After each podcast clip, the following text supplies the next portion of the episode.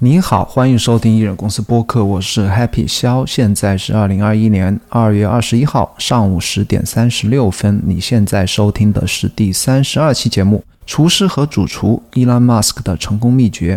这篇这一期播客呢，是基于 Tim Urban 写的一篇文章。那 Tim Urban 是非常知名的 blog 主，他写很多在网上传播非常广泛的一些 blog 文章。经营着一个非常成功的 blog，叫做 Wait But Why。那这个 blog 在二零一一五年初呢，或者更早一些吧，那吸引到了 Elon Musk 的注意，他也是这个 blog 的呃忠实读者吧。然后他在一五年打电话给 Tim Urban，然后邀请他参观，也不说参观吧，就待在特斯拉和 SpaceX 这两家公司，就跟。伊兰马斯克一起，然后相处了六个月的时间，做了一个深度的采访。那回来之后呢，Tim Urban 就写了四篇文章。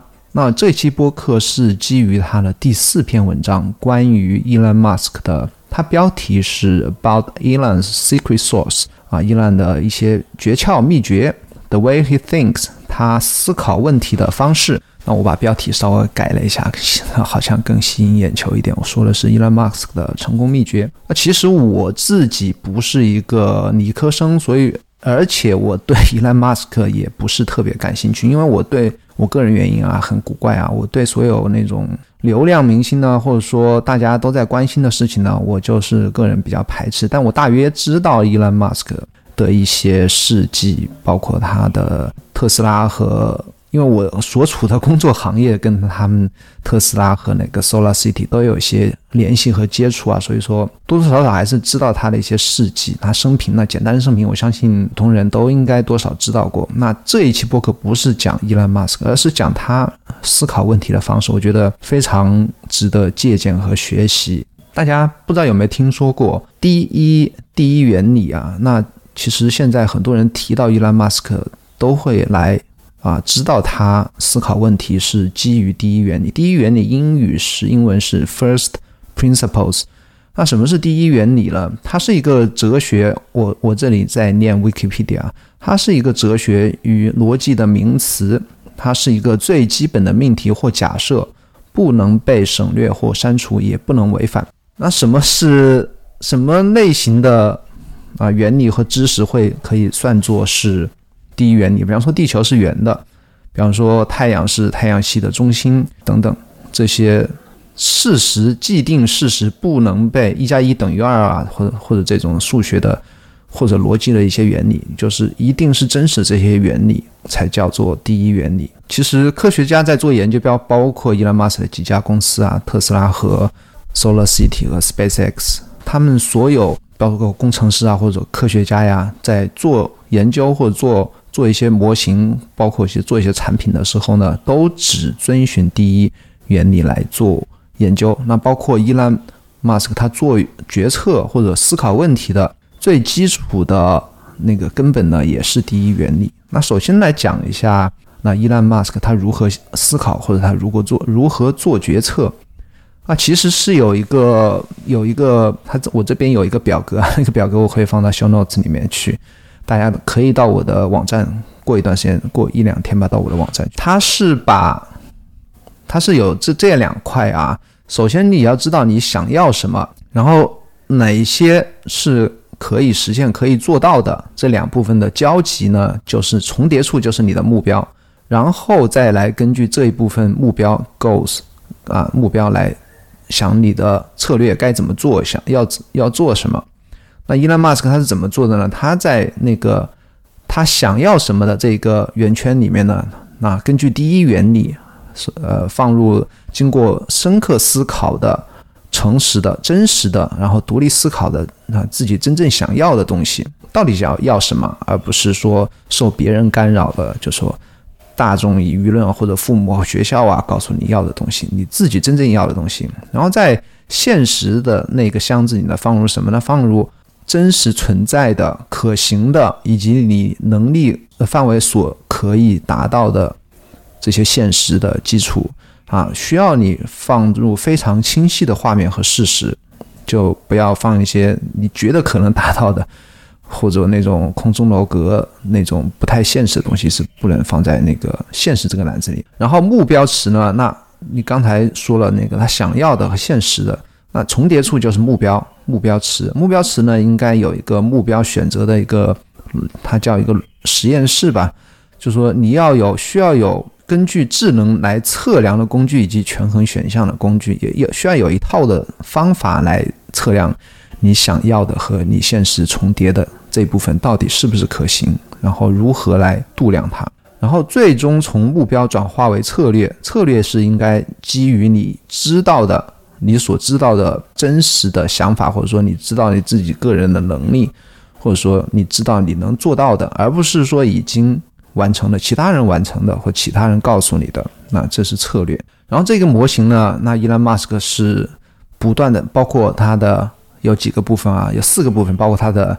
想要的和现实的，然后目标和策略这四个部分都是根据他外部的变化，就世界的变化，以及内部的变化。内部变化就是他自己的变化，自己想法、认知以及他自己所在的不同的阶段，全部都会不断的变化和改进。伊兰他呃，在引用一句伊兰自己说的话，就是说：你整个的人生啊，是在一个你脑袋里面的软件上来运转、来处理的。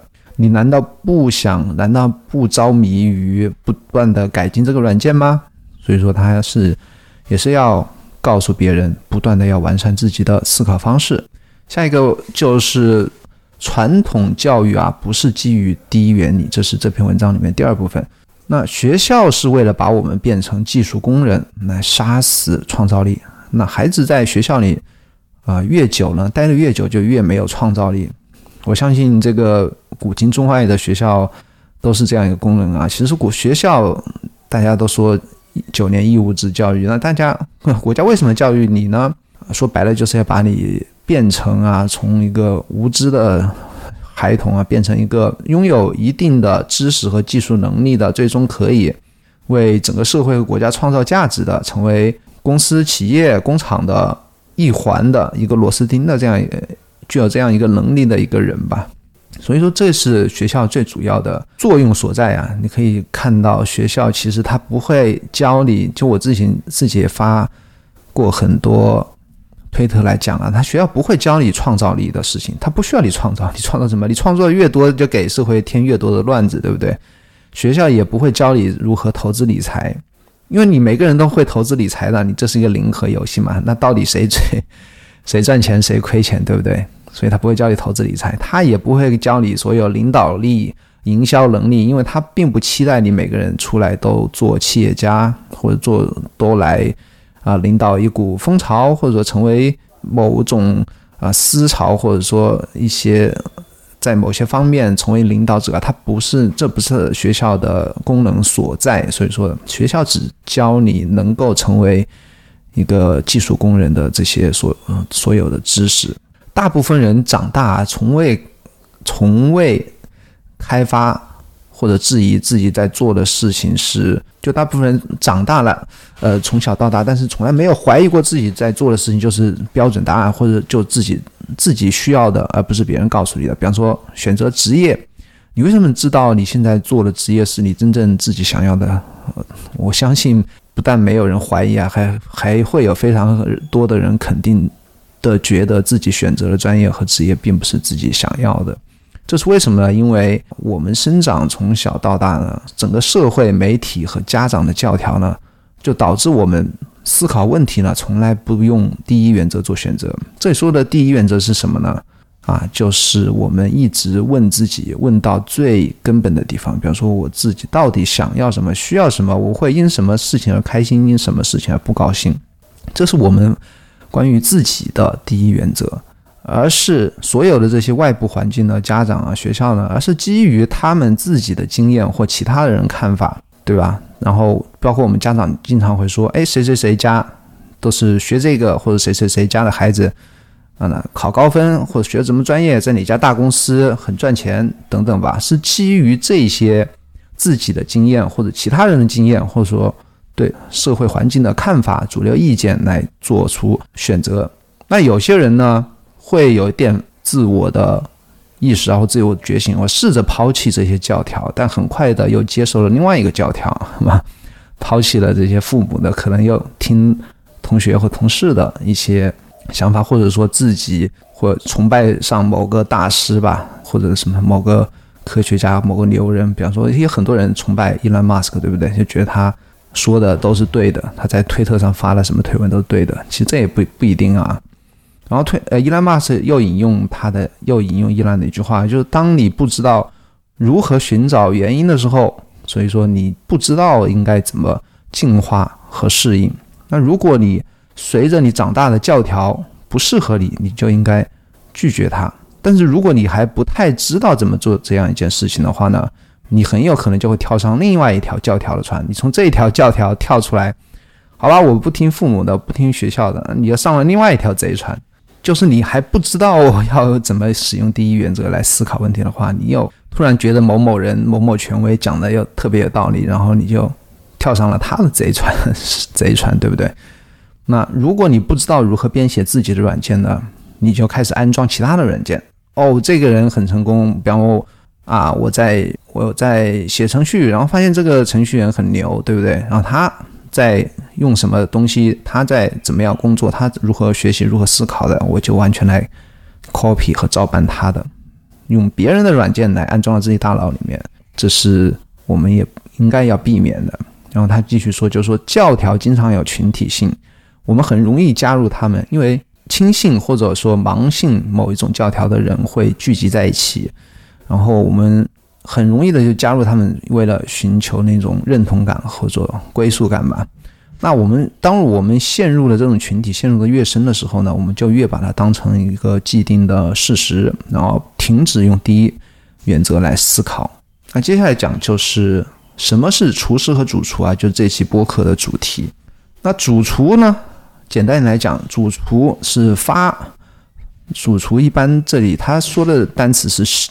Chef，chef 一般在英文里是厨师长，就是一个，比方说一个大酒店里面嘛，那厨师长可能只有一个，他会控制所有的菜品的开发、研发以及管理下面的厨师，啊，这就是 chef。那主厨呢，他负责发明菜谱，把新的东西组合起来，比方每一季、每一年他会开发一些新的菜，创造新的菜肴，这是主厨要干的事情。那厨师是什么呢？厨师他是遵循这些菜谱做菜。他只做之前有过的东西。那主厨最大的区别是他遵循第一原则。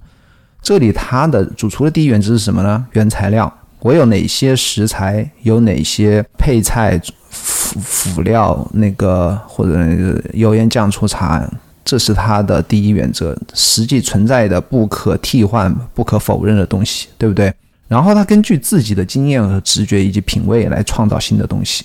那厨师的共同特点呢？他是基于已经存在的东西开始那些食谱，然后哪怕有些厨师啊，他是有创新精神的，那他依然是厨师。比方说，他把披萨做出不同口味的披萨，是吧？不同口味的汉堡和蛋糕，但他们做的还是这些在前人已有的经验和菜谱的基础上来做一些创新。这就是最主要的厨师和。主厨的区别。那当我们面临全新的环境啊，需要，比方说，我们需要创造新的艺术家，需要创造新的专辑，对不对？画家画新的画布，然后作家要写新的文档，新的一呃，比方说公司的企业家要规划蓝图，创造新的啊报表，然后为大家解释一个新的产品。那厨师和主厨在这个时候就就区别就。区别就开始显现了。那主厨呢，他就比较擅长于从新的东西完全来创造一个新的东西，根据自己的根据第一原则和自己的经验和品味来创造新的东西。而厨师呢，你如果给他一块白板的话，他可能就画之前自己画过的或者其他人画过的一些流程图或者一些产品产品的一些概念，对不对？其实每个人啊，因为每个人对自己的想象呢都是有过高的。评价 啊，每个人都以为自己是主厨，但实际上很有可能每个人只是高级厨师。那如果你是你这个领域的明星，或者说 leader 或带领人呢？如果你的所作所为都是遵循你那个群体里面的标准，然后你做的非常好，所以说你成为了这个领域的明星，或者说 leader，那你只是一个成功的跟随者，你只是把那些教条或标准呢做到了极致，所以大家你觉得你啊是明星。当我们放大自己的生活的时候呢，在所有的小事情上，我们好像都在做决策，比方说选择婚姻、选择工作、选择你的专业、选择你要进哪家公司。然后什么时候结婚，什么时候生子，什么时候买房，什么时候要干什么事情，好像都是我们在自己做决策。但是当你把整个人生呢放大了，整个这个人生的这幅图画呢，把它缩小来看呢，我们只是在那些提前印好的点之间做连线。比方说，按照社会大众的理解，你在什么时候读书，什么时候进入大学，什么时候开始工作，选择什么样的专业，什么样专业热门，然后该什么时候结婚，什么时候生子，等等等等吧。你只是 follow 这些既定的这些点，然后在这些点之间来。做连线，所以说我们大部分人呢，其实都只是一个高级的厨师而已。然后我们其实总是啊，有一些误区啊，我们总是把主厨对于风险的理解当成勇气。这我们后面也要讲啊，就是我们常常放大对于风险的恐惧，我们觉得，哎，厨师好像。在创造一些菜肴，很有可能是失败，但实际上呢，他们失败是没有不会带来坏事的，只会带来好事。失败也会带来经验，然后成功的话就会创造出新的菜肴。然后我们有时候也会有些错误的理解啊，我们错误把主厨的能力啊归功于投机取巧，比方说他们开发一些新的菜肴，是不是只是照搬啊其他酒店的或其他国家的一些菜品啊？是不是他们只是变的花样吗？但实际上不是啊。真正的主厨呢，他们不会完全照搬，他们是会根据第一原则来，可能会有自己品味啊，品味是来自于其他的主厨、厨师也说不定，但是是按照自己的想法来创造新的东西。比方说呢，这里有举例啊，就是 iPhone 啊，iPhone 的虽然它也是一个有打电话功能、有听音乐功能，但是它是完全一个全新的产品，全新的一个划时代的一个产品，它不是 copy 任何的。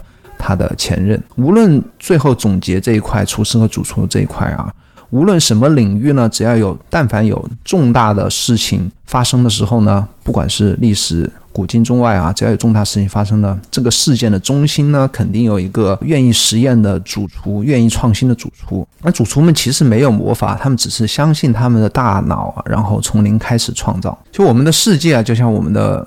菜肴一样，都是被这一部分主厨来创造的。其他的人呢，只是把创造好的菜肴把它复制，然后重复跟随而已。接下来就讲如何成为主厨啊，这些概念其实也都是 Tim Urban 从伊朗那边来总结的。那如何成为主厨呢？我们的那 DNA 呢决定呢，其实我们主厨呢是比较反。我们本能呢？为什么呢？因为人类毕竟也是动物嘛。就我们自卫的本能呢，是要求我们遵循我们这个族群的一些规则。比方说，不要做危险的事情，看到野兽就要逃跑，对不对？这些经验呢，其实都来自于老人啊和一些族群，我们群族的一些经验教条。然后，我们应该需要去听从老人的建议。包括我们传统教育里面也都这样教育的啊。然后，当我们有了下一代之后呢，我们也应该告诉我们孩子也要那样做，而且不要问为什么啊，因为这些是比方说传统留下来的呀，什么中华传统就是就一定是对的等等吧。就是说，这就是我们从 DNA 来讲的话，决定了处出并非是我们的本能。那我们应该怎么做呢？这边有三三个建议啊。首先，你需要你自，你需要知道你什么都不知道。什么？我们要把自己变成一个，把自己想象成为一个四岁的小孩儿啊，重新开始写我们脑袋里面那个软件。我们需要把我们之前从小父母和老师啊关掉的。那个喜欢问问题的游戏，把它恢复起来。其实我们长大成人之后呢，那已经开始很少来质问我们的自己的人生，或者说事业，或者说我们每天在做的事情，是不是为什么要这样子，对吧？为什么要这样做？为什么不能换一种方式来做，对不对？我们要确信自己不知道，然后来一直来问问问问题，一直要问，一直来问为什么，一直打破砂锅问到底，一直问到最底层的那个部分。那底层呢，其实要。要么就是基于信仰，要么是基于科学。基于信仰就是说你实在不知道为什么了，你可能说我是，那我们中国人可能没有信仰啊。那么基于科学既定的事实，我这么做会有害，我这么做会导致我失去什么，对吧？基于科学，我们需要非常仔细的观察那些我们默认为确定的东西。因为这部分东西呢，往往都不一定是对的。我们认为啊，我们这个时候就应该做这样的事情。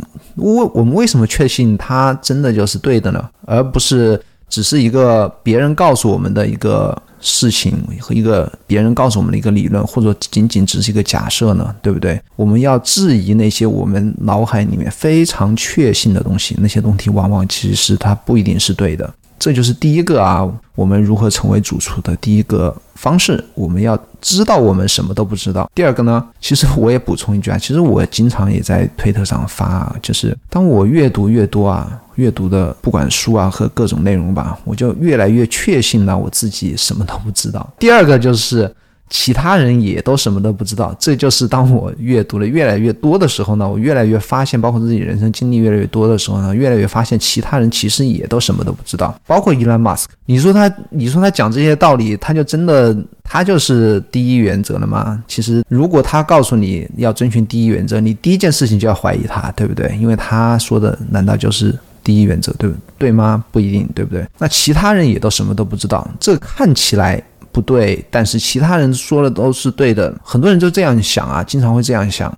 明明发现一件事情不对，但是其他人都说他是对的，那我要不要也说他对，还是应该说他不对呢？那大部分人都会觉得，啊，我应该也说他不对，我应该也说他是对的。因为我如果不这样做的话，其他人都会认为我是傻子，或者说认为我是怪物、不合群等等等等吧，离经叛道等等等等。这是我们很多时候的一个选择啊。同时呢，其他人你如果要确定其他人都不知道呢，它其实也是两种信心之间的较量，就说你对自己的信心和对他人的信心。如果你对自己有信心的话，而多过于你对他人的信心的话，当你确信一件事情不对的时候，当你有不同的想法、不同的看法，或想做不同的事情的时候，而其他人也并不同意你这么做，或者说有悖于其他人的观点和和经验的时候呢，你这个时候的自信如果大于其他人的自信，你就会变成主厨。而厨师一般会怎么做呢？他会对于其他人的信心更胜出，更超过于自己的自信，甚至是说完全没有自己的自信，别人说的都是对的。然后我们还应该完全放弃对大众、对教条、对权威以及社会共识的尊敬，不要尊敬他们，不要认为他们说的都是对的，不要认，不要尊敬任何权威人士。那这这非常的困难啊，因为如果我们怀疑一切的话，其实很容易就迷失。我们到底做任何一件事情应该怎么做啊？这非常困难。但是呢，我们需要在我们人生的各个方面做出这个勇敢的跳跃，因为这个是从厨师到主厨的主厨的必要一步。我们必须要放弃对其他所有。大众教条权威的一些尊敬。当你跨越这一步之后呢，后面的突破会变得更加的容易。最终你将到达一个一个一个阶段啊，就是你相信你自己的软件啊，然后完全相信自己的软件，按照自己的软件来运营自己的生活。那这将变成你完，这将导致一个全新的一个生活方式啊。啊，用乔布斯的话来讲呢，你将从此从此彻底改变，你将一去不回头了，将整个人生将完全不同。那第三点呢，就说你要过着 GTA 式的生活，《侠盗飞车》啊，GTA 非常知名的一个游戏，怎么理解呢？就说你真的是要完全的按照自己的想法。除了不要违反法律、不要伤害他人之外的，完全按照自己想法来过生活。自己想要怎么做，就要遵循自己的想法。那从厨师和主厨的角度来看呢？我们大部分人可以分成分成四种啊。首先是骄傲的厨师。那骄傲厨师，他其实是一个贬义词啊，因为这种这一部分人呢，他是彻底的盲从于教条，然后自己还非常骄傲。你看我。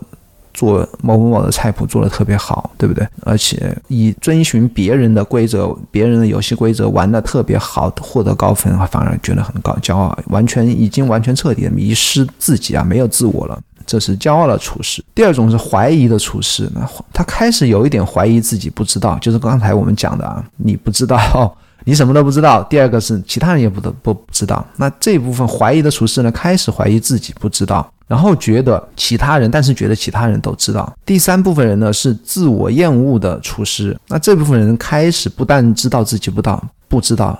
也有一点怀疑，其他人也都不知道，但是他不敢做出改变。他有自己，他开始知道自己想要什么样的生活，想要跟其他人叫那种告诉你的不一样的生活，不一样的自己，但是他不敢突破自己啊，不敢来跨出这一步了。所以说他变得。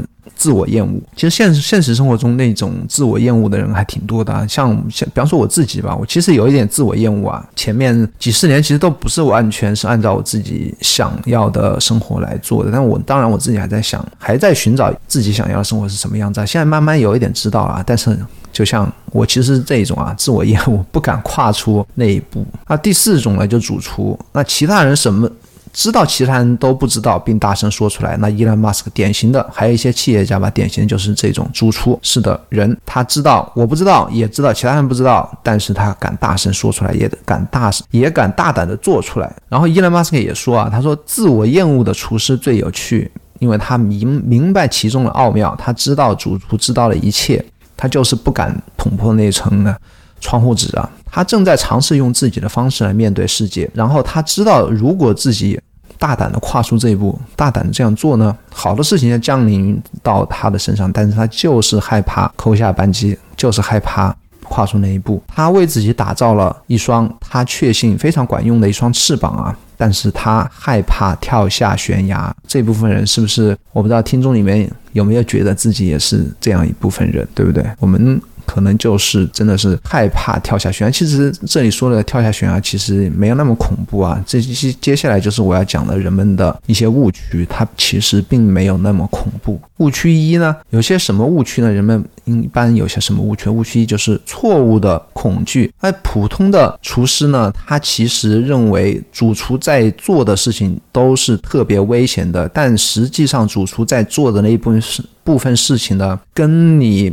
厨师在做的事情的危险程度没有什么两样，他其实并没有踏足那些真正危险的事情。什么叫真正危险的事情？对自己的人生可能造成伤害的，比方说你夜晚喝醉酒在街上飙车，或者说你做一些违反法律的事情，盗窃啊，或真的伤害别人的事情，那这种事情其实是真正危险的事情。而主厨师在做的发明新的菜肴，艺术家在做的创造新的作品、音乐。绘画、艺术、写作等等呢，他其实这一些人做的事情并没有任何的危险，厨师反而觉得。这些主厨们在做的事情是有危险，有点觉得非常恐惧。那有些例子是什么呢？比方说，我们一般人呢是害怕公开演讲，多过于在高速公路上边开车边发短信。那实际上，边开车边发短信是的危险程度呢，其实是远远大过于我们在公开的场合来演讲的这个危险程度。然后我们还害怕搭讪心动的人，而多过于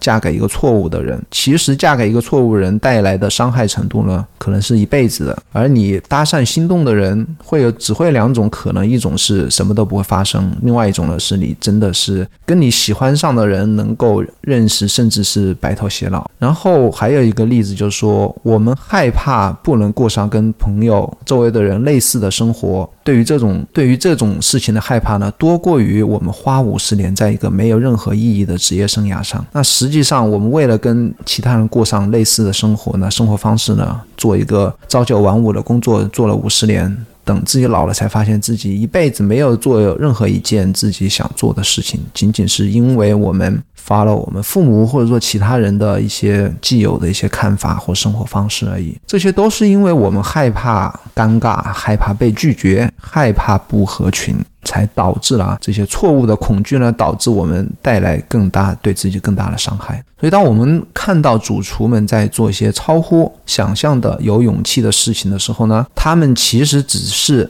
在尝试，而不是在冒险，只是在尝试按照自己的想法 （first principle） 来尝尝试。这些尝试呢，其实是都是我们这些厨师啊一直梦想的，关于自己的事业、自己的爱情和自己想冒险的事情呢，一直是我们想做而不敢做的。在我们看来是冒险，其实在厨主厨们来看呢，只是在尝试，而且他们很享受于这件事情。尽管呢，每个人的大门都是敞开的，每个人都可以选择按照自己。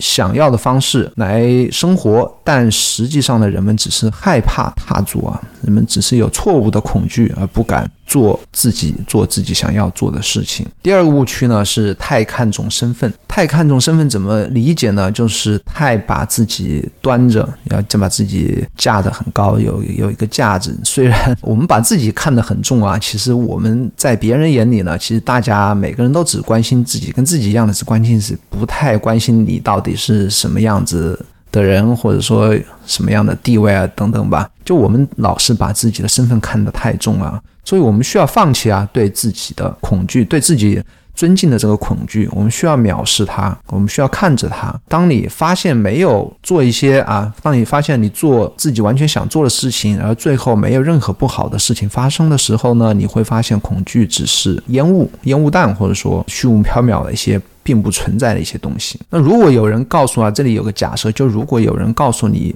现在这只是一场虚拟游戏，这个游戏的规则呢，只是要你不要去犯法或者说伤害别人。我相信每个人都会活得更加的自我，更加的大胆，而且最后带来的结果是什么呢？带来是更成功的啊，比在现实生活中更成功的事业和更自我的生活。所以说，一般人们的两个误区就是错误的恐惧，第二个是太看重现有的东西，现有的。身份和现有的自我，这一期的播客要讲的话题就讲完了。那其实这篇文章，我觉得我边看边做记录啊，我觉得非常值得一读。然后，伊兰马斯克他关于主厨和厨师的这个理解呢，也正是我们所有人不光是是否要做企业家，是否要要去发明创造一些新的东西、新的科技啊等等，做出伟大的发明发发现啊，并不是针对这一部分需求啊，而是我们每个普通人。我觉得每个普通人都需要时常的反省自己，自己到底想要什么，自己现在正在过的生活是不是真的自己喜欢的。最后，希望啊，每个我们每一个厨子啊，能够有一天变成主厨，能够有一天基于第一原理呢，找到自己想要的事情，然后制定出策略，然后开始慢慢的做自己。想要做的事情，非常感谢收听这期节目，也欢迎来我的 blog happy 笑点 com 来阅读我关于效率和创作的文章。每天会写一篇 blog，我还有一份每周三发送的 newsletter，可以在我的网站看到链接。如果喜欢我的节目的话，请帮我在苹果播客点击订阅并五星好评。也欢迎写邮件和我交流 happy at hey dot com h e y 点 c o m。好，咱们下个礼拜再见，谢谢你的收听，拜拜。